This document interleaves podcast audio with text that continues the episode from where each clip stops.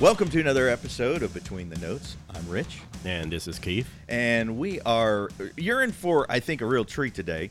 This is going to be a fun episode. Of course, we think they're all fun episodes, but Absolutely. But this in particular, we're very excited about.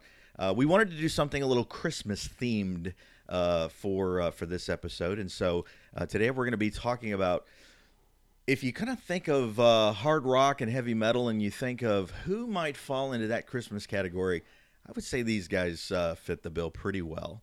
Uh, we're going to be talking about Trans Siberian Orchestra today, and um, we got a lot of stuff, a lot of information. We, you know, fun stuff we want to share with you as well as some clips, and we're even going to go back in time a little bit before TSO and sort of talk a little bit about their origins and how they kind of came about. So.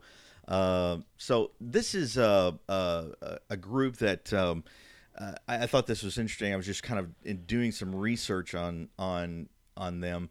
In 2007, uh, the Washington Post did a write up on these guys, and here's how they described them: arena rock juggernaut that uh, is Pink Floyd meets Yes and the Who at Radio City Music Hall. With a little Christmas thrown in. Yeah, yeah, with a little extra jingle bells. Keith, talk, talk a little bit because I know you know these guys really well. You've seen them a number of times in in uh, in concert. From what I understand, they're live. Uh, uh, of course, this which is what they do. Uh, their uh, uh, their live events are just unbelievable. That's true. Um, I read somewhere one time that they spend upwards of like twenty million dollars on their tours, uh, easily Oh, yeah. um, and uh, which doesn't surprise me based on just even pictures I've seen of these guys. But let's go back a little bit and let's talk a little bit about these guys uh, and where they came from. What are the origins of TSO? How did TSO come about? well, um, I remember in the mid 90s, um, I was a Savatage fan at the time, and I was, you know, listening to their albums every time they would come out with something new. I would go buy it. I was a big fan of the band, and uh, I had heard about a new project that Paul O'Neill was going to do with the band called the Trans Siberian Orchestra. I'd read it in a magazine somewhere, and I thought, well, this sounds interesting. And it was going to involve Christmas music, and I thought, well, I'm anxious to hear this. I'd like to know what this is going to be about. Uh, but um, to go back, uh, they actually started off as a band called Savatage. Um, the musical members of Savatage make up the Trans Siberian Orchestra. Yeah. Um, and an interesting fact about the Trans Siberian Orchestra is it's way more than just those members of the band. Oh, There yeah. are a lot of members in that band. There has to be uh, to pull off what they do. Now, recording wise, you only need so many uh, musical members to do it, Right. but they use a lot of different vocalists uh, for different uh, parts of the stories. And uh, they, when they tour, they use two different bands because it's a short amount of time that they have to do a tour. Right. Uh, they have an East Coast to touring band and a West Coast Oh, yeah. touring band. So they obviously have to employ a lot more musicians. That means a lot more trucks, buses, Right. uh, you know, gear, stage equipment, amps, whatever. So it's a monumental task, Yeah. money wise, to do that. Sure. But um, to go back, uh, Savatage um, started off in the, the early '80s. Uh, that's when they really got their start, and uh, they were just a, they were another metal band. Uh, they were originally out of Tampa, Florida. That's where they originated. Uh, the Oliva brothers, John and Chris, got it started, and um, they didn't really start to take off commercially. Uh, didn't really start to achieve much popularity until Paul O'Neill came along. Uh, Paul O'Neill became one of their main um, uh, songwriters and uh, collaborators. Uh, produced the Savatage records at the time, and um, he was an intr- integral part of the band. Although he didn't perform with them or sing or anything like that, he was Right. kind of like an extra member. And uh, he came along, if I'm memory serves me correctly, I believe it was Hall of the Mountain King was the first album that he collaborated with him on. and uh, I believe that uh, we have a song from that album we're gonna use Yeah. for this right now. So Yeah, um, absolutely. that uh, this is a good time to give you a little bit of a musical uh, origins right here, and uh, go with uh, Hall of the Mountain King.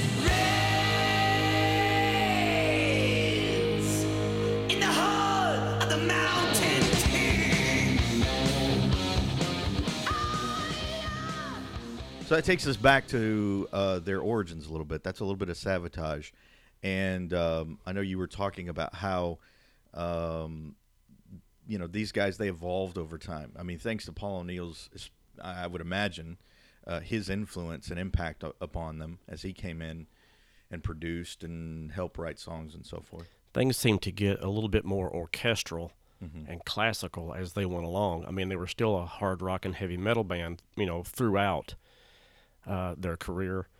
But when you go to the next album, Gutter Ballet, and then they the next album after that is Streets, which is a concept album and one of my all-time favorites.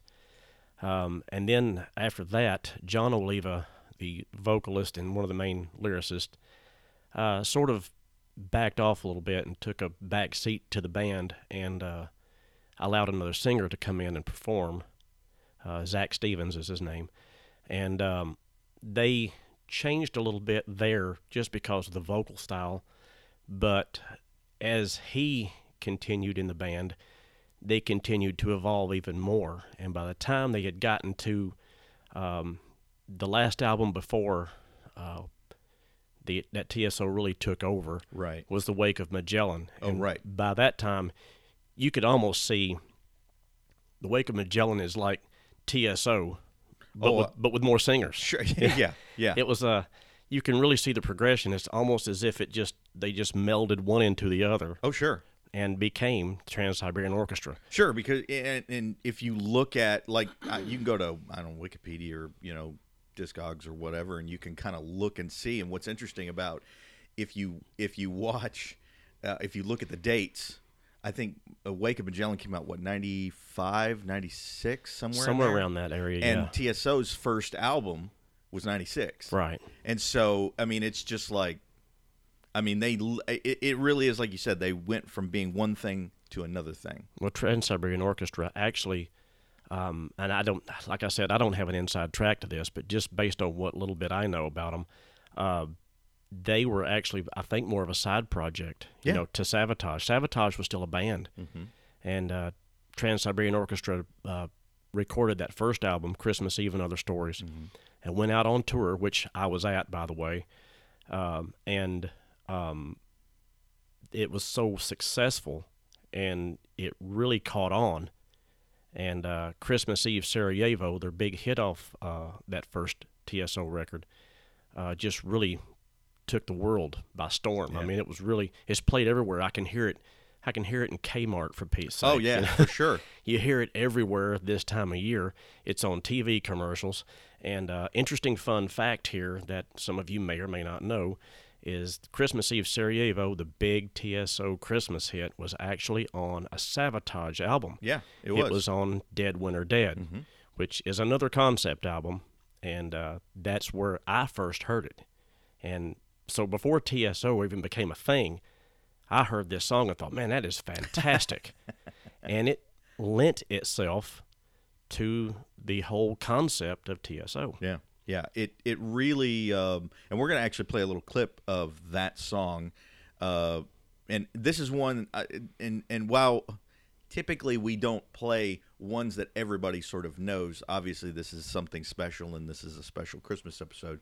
And this really, because it has ties to both um, uh, Savatage and TSO.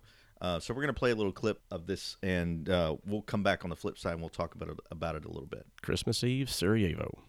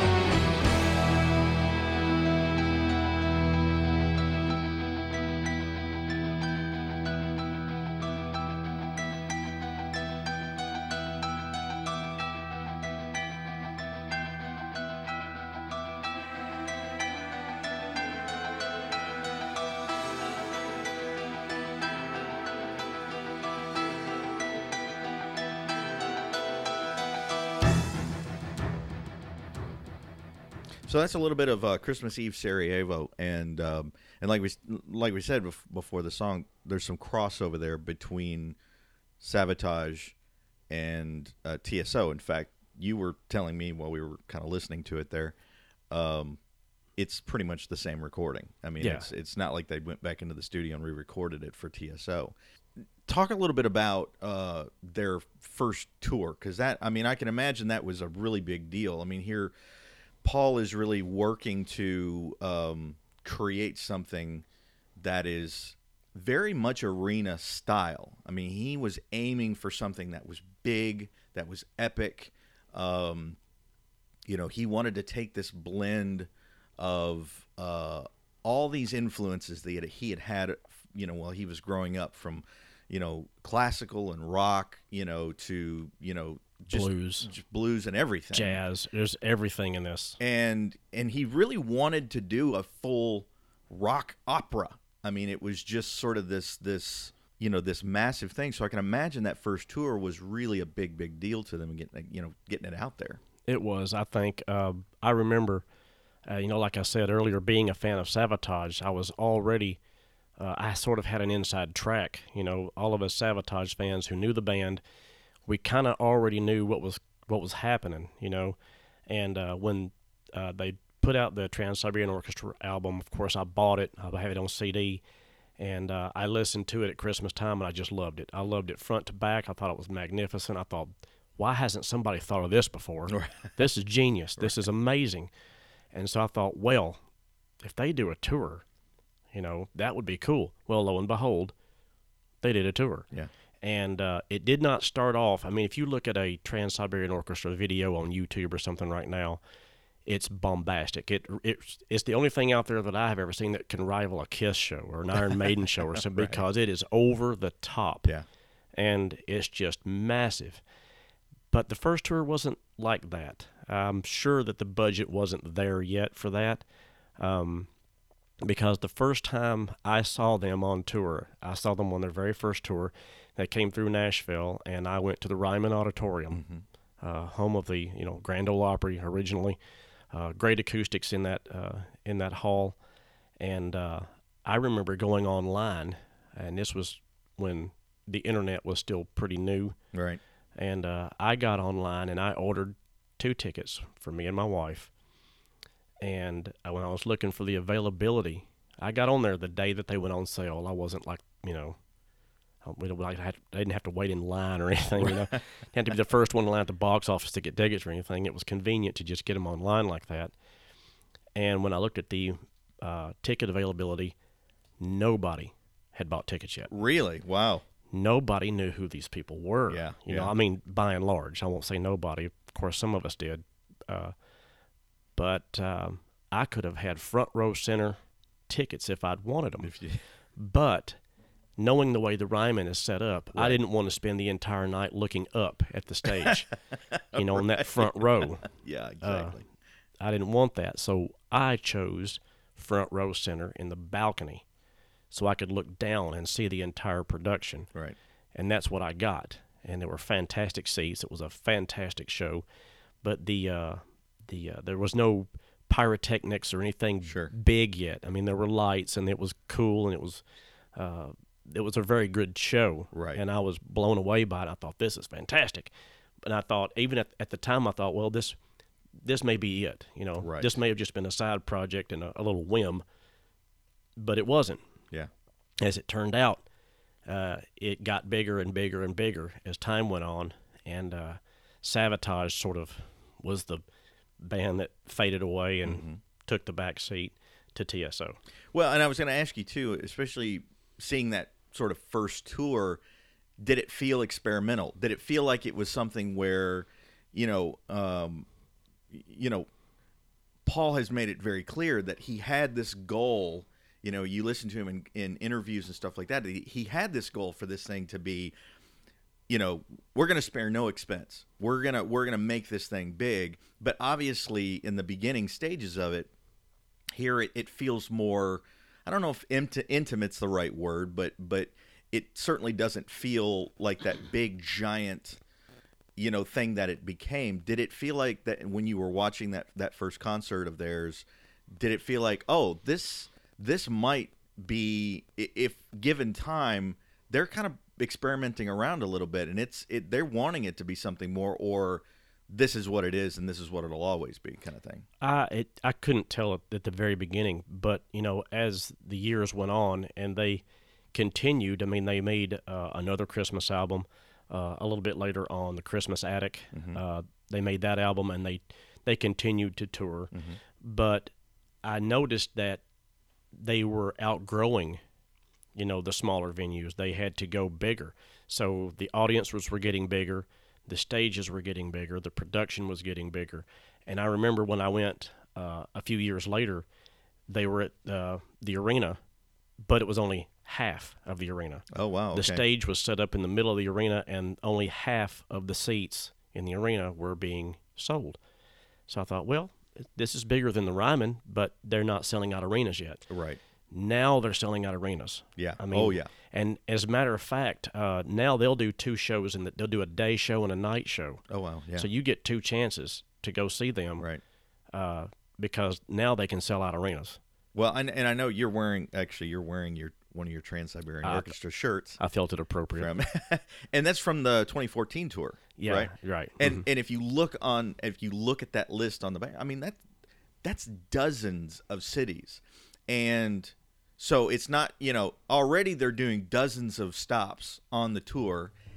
And they're only doing it in a very limited amount of time. This is not something where it's not touring all year long. Is that right? right, right. So, you know, you've got you can understand kind of going back to what you were saying earlier. You can understand why they need an East Coast and a West Coast, um, if for nothing else, so they have the time to be able to cover all this territory. But not only that, but the I mean, it's brutal enough to have to do one concert, I'm sure, because you know they're giving 110% when they go out there on stage. So to do it not just once, but to do it twice, possibly in nearly every city that they're going to, giving people an ample opportunity to see them, uh, that's a real feat. I mean, that is that really shows you to me the dedication and the commitment that they've made to listen. We're going to do this. We're all in, and and this is this is what it's going to be. Right, exactly. It's a it's a huge undertaking to do what they do. Um, but man, do they do it right? Oh man, and and that really is a credit to uh, you know especially those core guys. You you look at uh, Jon Oliva and, and and Paul O'Neill and and Al, Al Pitrelli, Pitrelli, you know, um, and those guys. You know the the the the love and care and, and from what I of course you know Paul O'Neill rest in peace Absolutely. passed away uh, earlier this year April fifth. Um, and uh, and it's my understanding that the tour that they're doing now is a tribute, really. To I mean, you know, they they're they There is decided to carry that, on, yeah, and, and yeah. they Mhm. really wanted to to you know honor him and honor his memories. and I hope they continue to carry on. Uh, Absolutely. I mean, Paul was the heart and soul of that whole project, and uh, he was their main writer, lyricist. Uh, he was his. It was his ideas uh, that were put into play and uh, you know come to life. Mm-hmm. You know, so I hope that they continue on. I hope that they uh, keep going because I I would think that that's the way Paul would have wanted it. But uh, it's gonna be.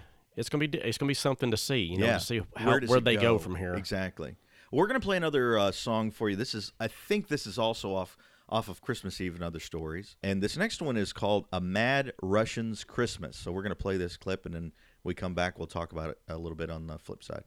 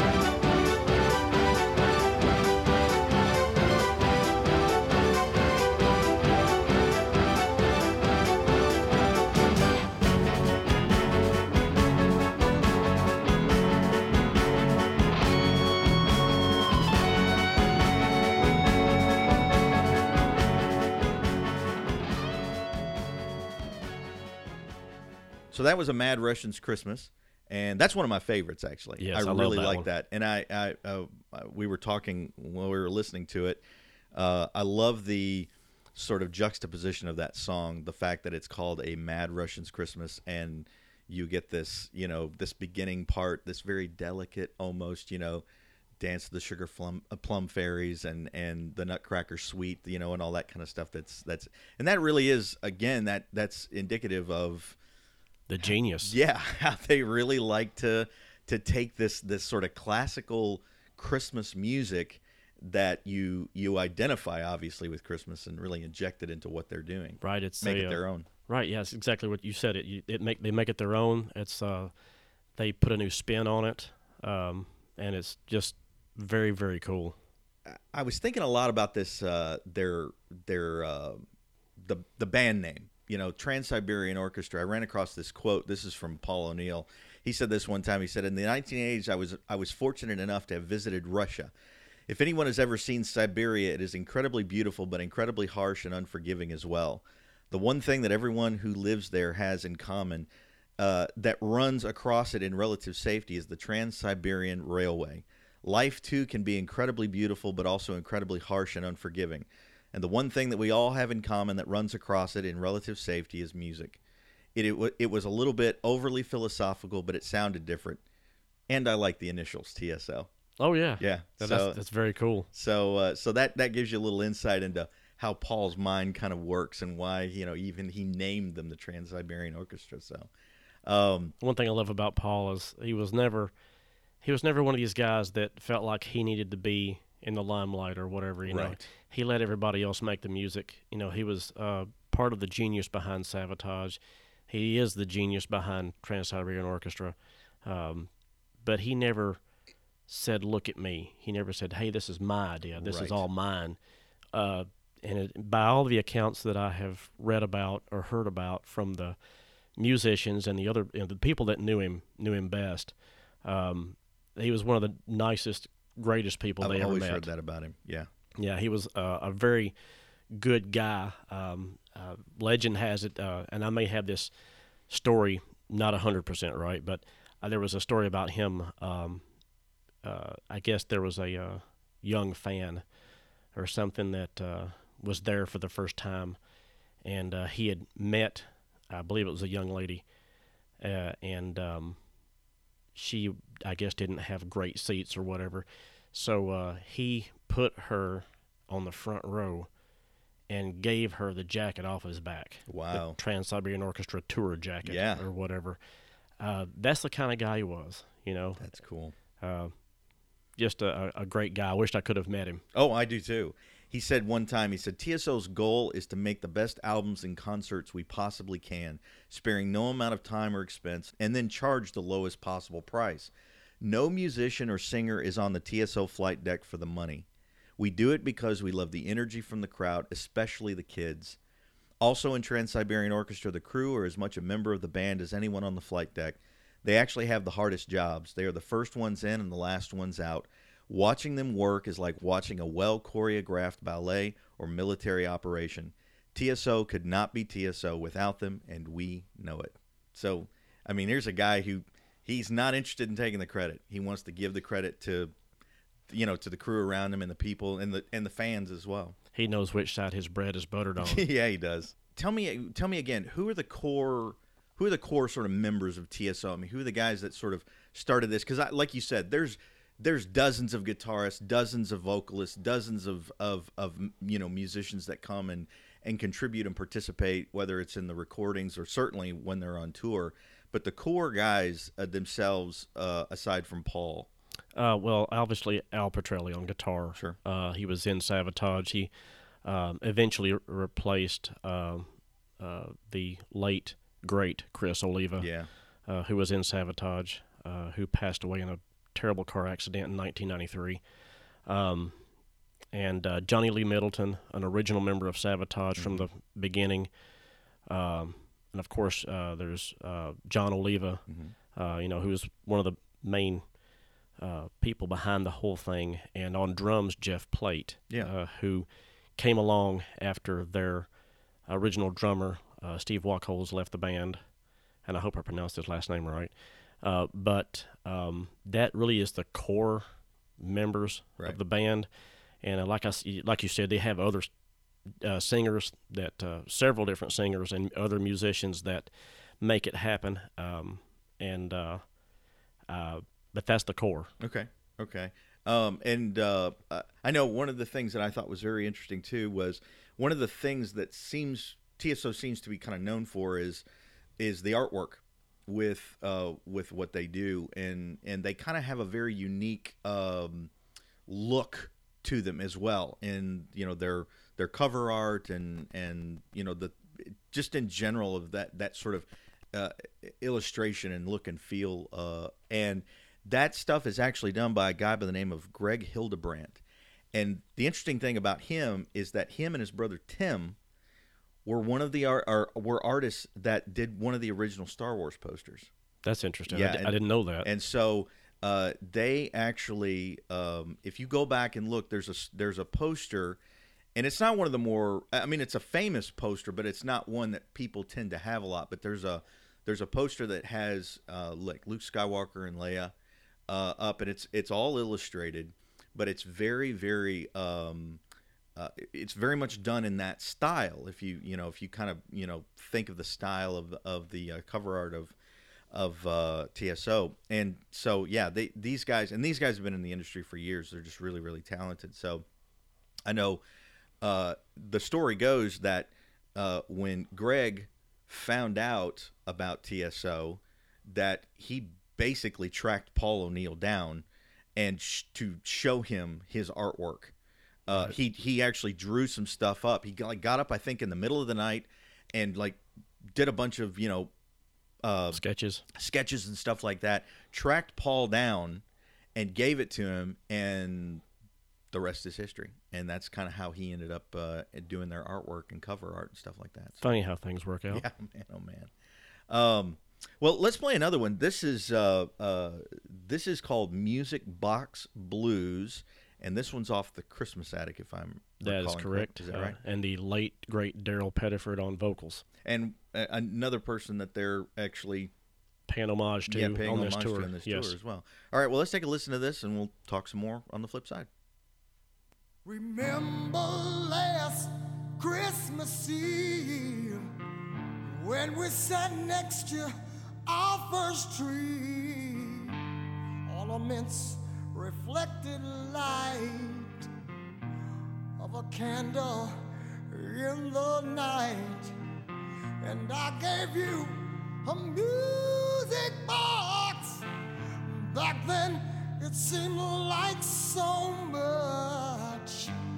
We watched it go round and round as the melodies they unwound.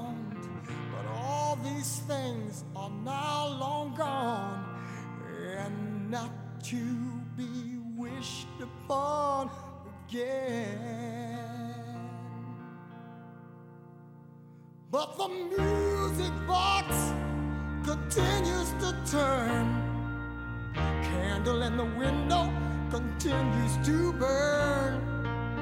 But I know they're just memories Christmas past, girl. You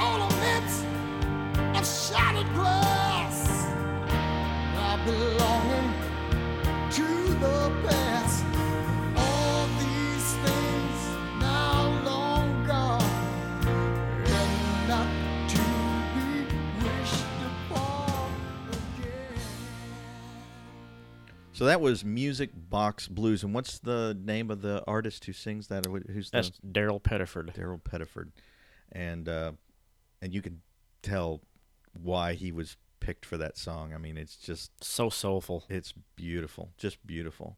And I love the uh, the Hammond organ Yeah, on that, and that's that kind of brings me to another uh, real quickly. Someone we haven't mentioned yet, uh, Robert Kinkel. yeah, Uh, he's just as much a part of the musical um, uh, production and writing process as Paul O'Neill or Jon Oliva. absolutely. Uh, one of the uh, pianists, organists, uh, and lyricists for the band. Uh, very, very talented musician and writer.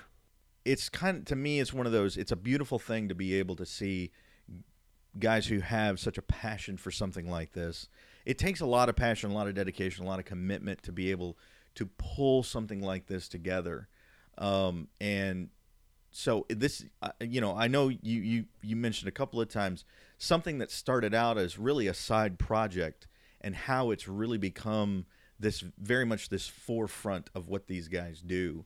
And it just goes to you know show and to their credit uh, for the love and, and the passion that they put into it and really trying to you know make it the very best that it can be. Something else we haven't mentioned uh, as far as their live shows go the orchestral members of the show.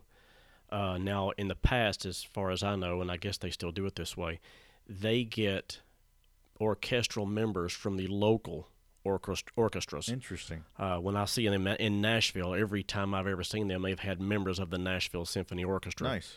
sitting in Yeah. live to do these things. And of course, they have uh, musical conductors. You know, the they have a violinist that tours with them, and the violinist is sort of who conducts the orchestral members Gotcha. of the band. Uh, so th- that's that's a testament to musical talent. You know, I'm sure that they're given this music in advance to work on, but you know, then they show up in town and you got to perform with them you got to do it. you got to come through. So Yeah. uh, I think the amount of work that goes into this project and goes into this this band and all this music, to me, is phenomenal. It looks to me like, and I was just sort of looking at their list of studio albums that they've recorded. It looks like they've got about nine different albums that they've recorded. It's the last one, Letters from the Labyrinth, came out in 2015. Have they done any since then? I'm not aware that they have. No, not to my knowledge. I Okay. have, and I don't know, and I don't know what they'll do next. Right. Without Paul, I'm not sure. I don't know who's going to uh, take the reins uh, if reins are to be taken. Right. I don't know if Paul already had something else planned or going on that they need to finish out and see through. I have no idea.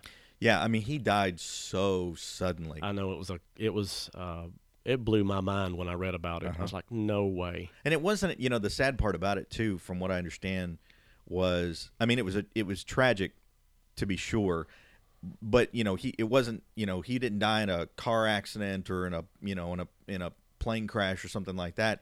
He essentially died from a from a uh, prescription overdose, not on purpose. It was accidental Right. you know and it, i mean because from what i understand he had a lot of of um, sort of medical issues that he had to deal with over the years and so he had to take you know he had to take a lot of me- medication to function you know and, and and again that's to me that blows my mind because i'm thinking here's this this sort of genius of a man housed in this this body that's giving out on him already and he's just powering through. Yeah. you know he is just you know pedal to the metal and let's let's do this thing. And um and how sad it is that it just unfortunately it, it in an accident in a very tragic accidental way took his life Right. And speaking of, of tragic accidents, uh, we'd be remiss if we didn't mention their fallen bass player, Dave Z. yeah Uh, he was one of their touring members um, of the band um, and uh, usually toured with the West Coast um, uh, TSO group. Uh, he was uh, tragically uh, taken from us in a freak bus accident when he was touring with the band Adrenaline Mob. oh yeah Uh, Adrenaline Mob um, was a band that uh, at one time boasted the talents of one Mike Portnoy, one Oh, of my yeah. favorite drummers. absolutely Um, but um, yeah, they, it was uh, a terrible accident, and he was taken from us far too soon as well.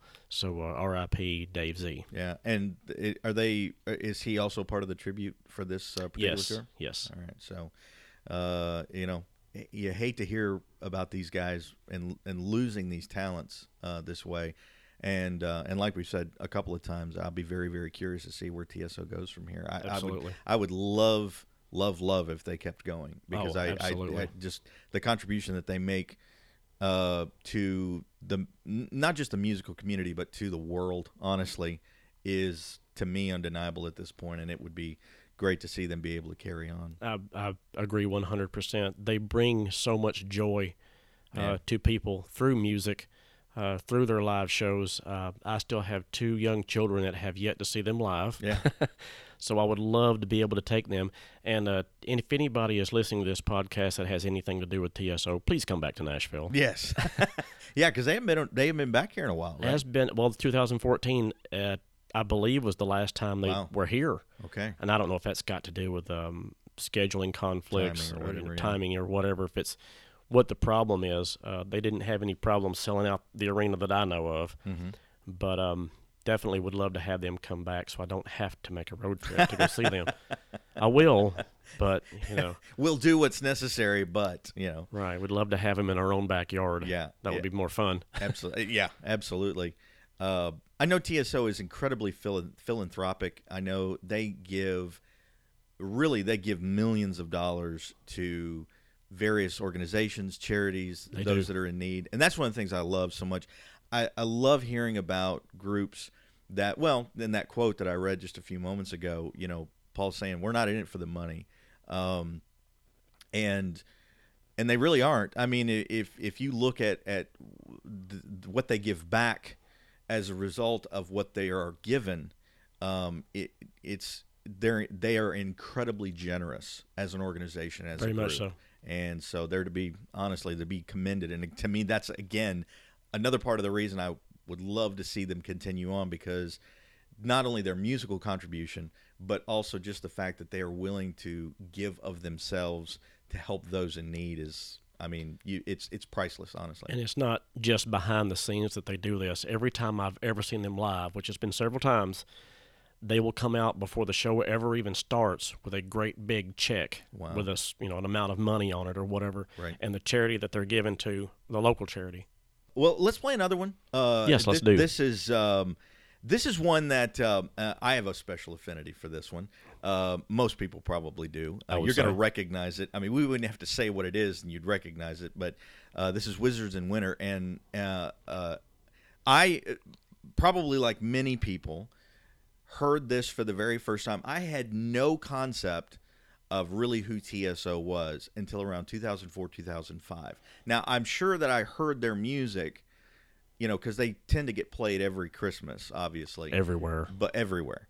But I didn't have any real connection of who they were. Maybe had heard of them, but um, but I it- this like I said, this was back in around I think about 2005.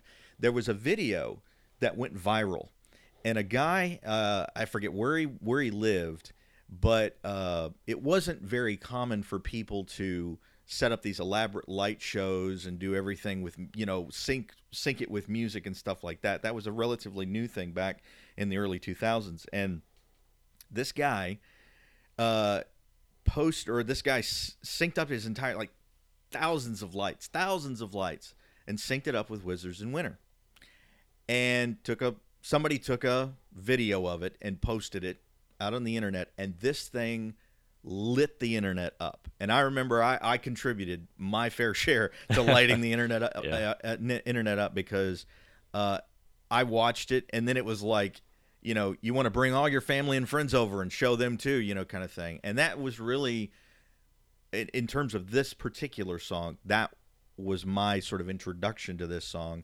And I remember I was obsessed at, then at that point. I had to get a hold of who did this and, and where did it come from, and I want to get the song, you know, kind of thing. And and uh, and so you know, it's easy to fall in love with these guys. And again, this is a good example of although again a song that's played a lot right around uh, Christmas time, certainly, but it's a really good example, I think, of them taking something, taking those sort of bits and pieces of Christmas music and those uh, uh, just those sounds and meshing them and and building something on of their own that's incredibly hard rock and driven, and I love that. Oh, me too. And now this whole Christmas light thing on houses synced up to music is a thing. It, yeah, They really. got a TV show, you know, the Great Christmas Light Fight or something. Something like something that, like yeah. that. My wife makes me watch it with her every year, and it's it's cool. I, It I cool. enjoy it. Yeah. I, I like it. And then, uh, this is one of the songs that's used quite often. Absolutely, and really, the song in many respects, this was the song that kind of kicked all that off. So I know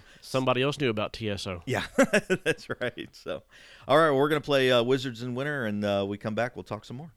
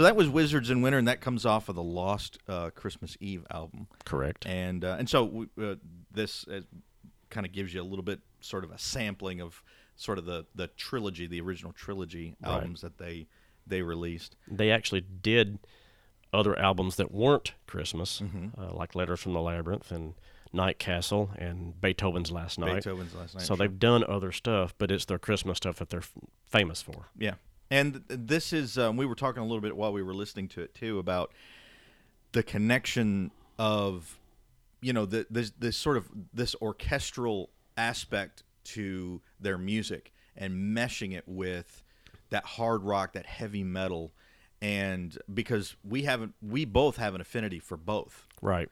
Um, we were sort of raised on this, you know, this both styles of music in many respects. I know, I, I and I, I absolutely love. I'm a big fan of classical music, and so uh, and and orchestral type music. I'm, I'm think, especially I'm thinking of uh, Nat King Cole and um, uh, All the crooners. all the crooners, um, and these guys, and and you you take that style of music and you mesh it with this heavy metal, and it's it really is genius. right. I you- mean, and you throw in a little jazz and a little blues, and you've just got this uh, this mixture of great music all in one band. yeah, It's genius. yeah, and, and uh, the and again, this goes to the brilliance of Paul O'Neill and these guys, this this core group of guys who come together and say, "Hey, let's do this. It's something different."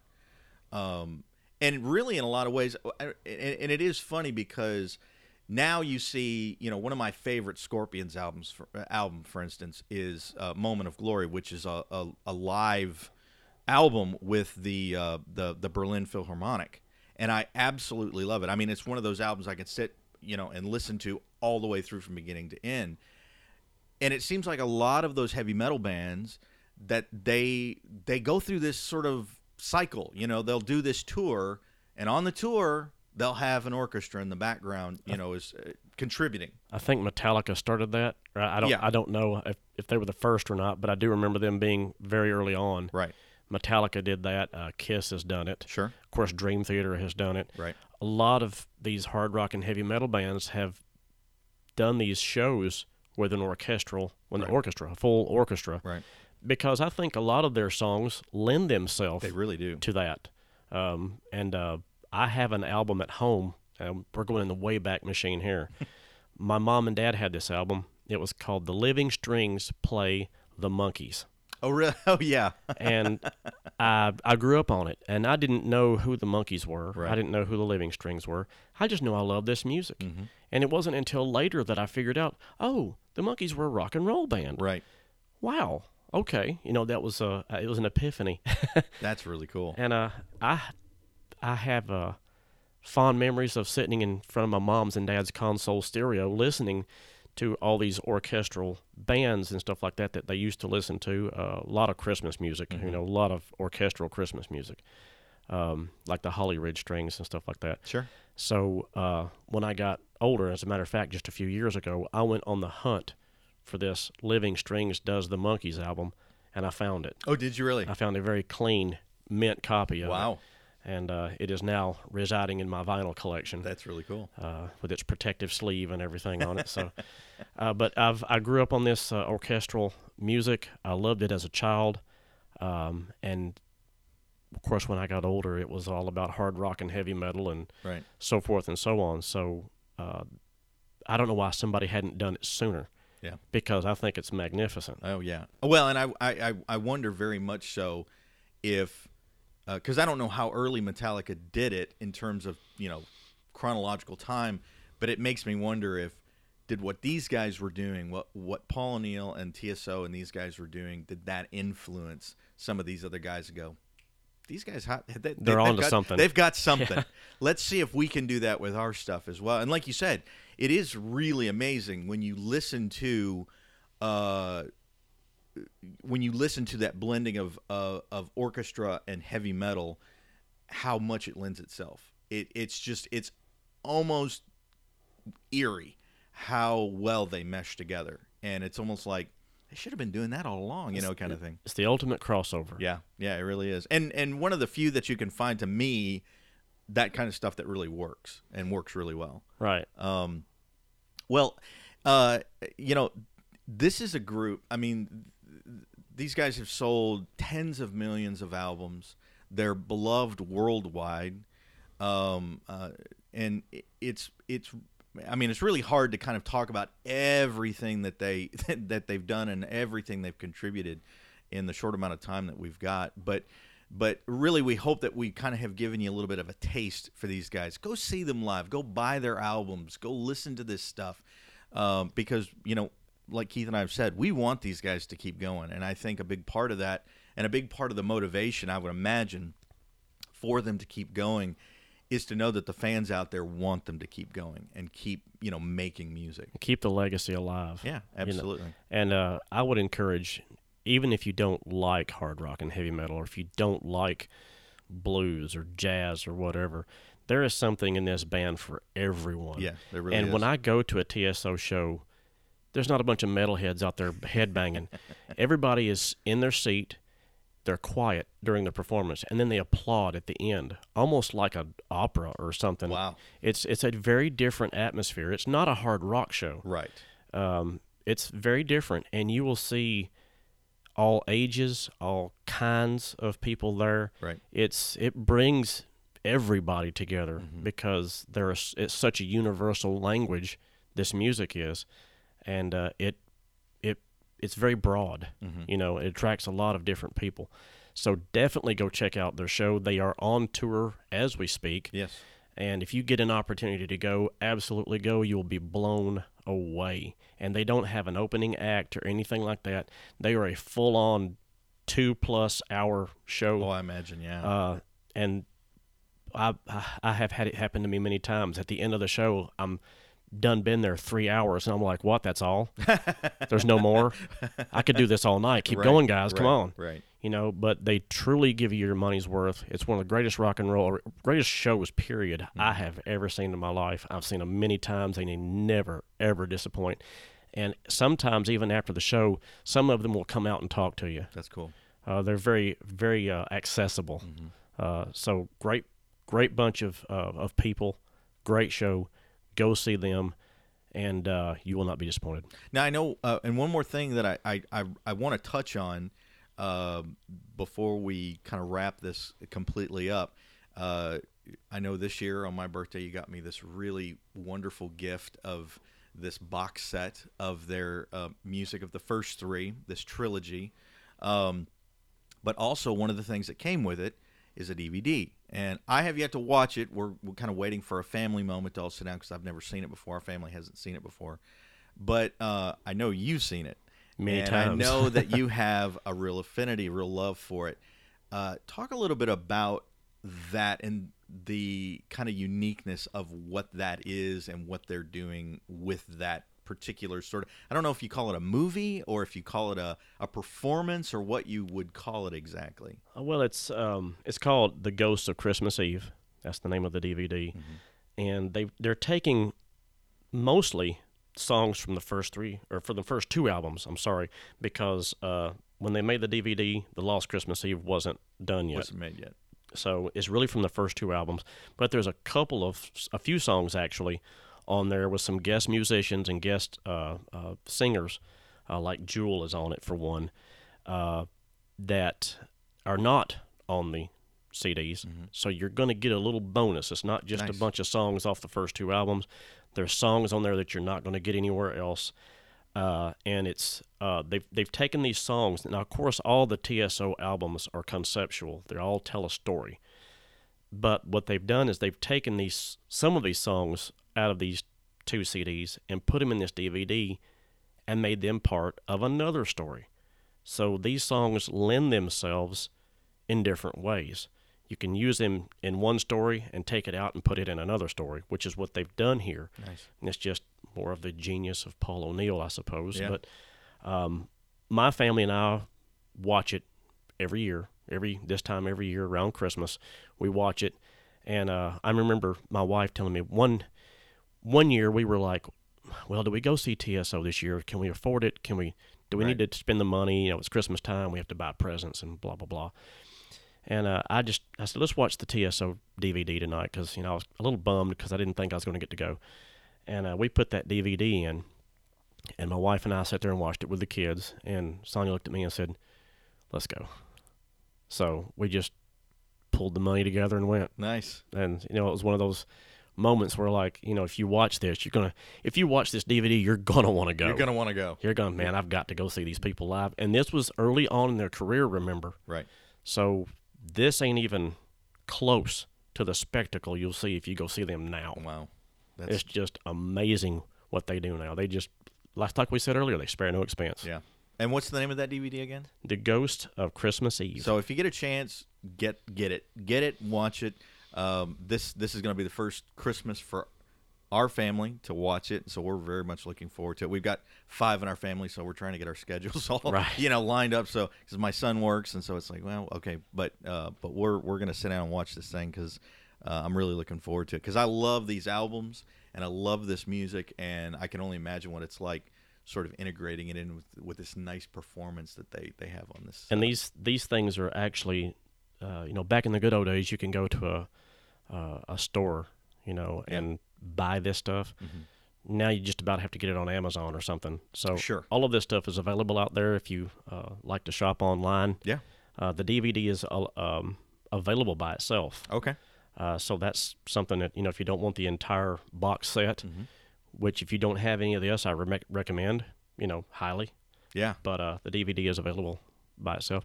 We're doing all kinds of uh, advertisement for TSO. Oh man, and they deserve every last bit of it, and Yes. we make nothing from it, and we are just fine with that because these guys. I tell you what, uh, in all seriousness, this this is a group you need you need to invest some time into and and money into. Frankly, I mean, support these guys because they deserve every last penny. Because again, they're not just taking it for themselves; they give it back, and that's one of the things I love about them. Yep, they're a, a, a fantastic uh, band, uh, fantastic music. Yep. Well, uh, well, that about wraps it up for this episode. We hope you've enjoyed this little trip, uh, this little Christmas journey that we've taken, uh, and uh, with uh, with TSO. And if you don't know their stuff, get to know them and go out and, and, and listen to their stuff as well. Um, as for us, you can find us on Facebook. Just go to Facebook, look for Between the Notes. We'll be right there. We'll probably be the first uh, result that comes up in your search. Uh, like us on Facebook. Join us on this journey. We want to hear from you. We want to talk to you. Uh, we are uh, uh, we're, we're working on uh, kind of getting some other things set up. We do have an email address that you can email now. So if you want to email us, here's the email address: btncast at gmail.com. btncast at gmail.com. So if you have a suggestion, if you have a comment, have a feedback, you, you're welcome to leave it on Facebook. Uh, but uh, you can also email us if you'd like to, and uh, and we will do our very very best to be sure that we respond to each and every email that we get, so that you know we got it and we read it and uh, and and are getting back to you because we we really want to hear what you have to say and, and get your feedback as well. And between uh, from us to you, Rich and Keith, Merry Christmas. Merry Christmas. We hope that you guys have a great holiday season, and uh, we look forward to joining you on our next episode. So until then, we'll see you.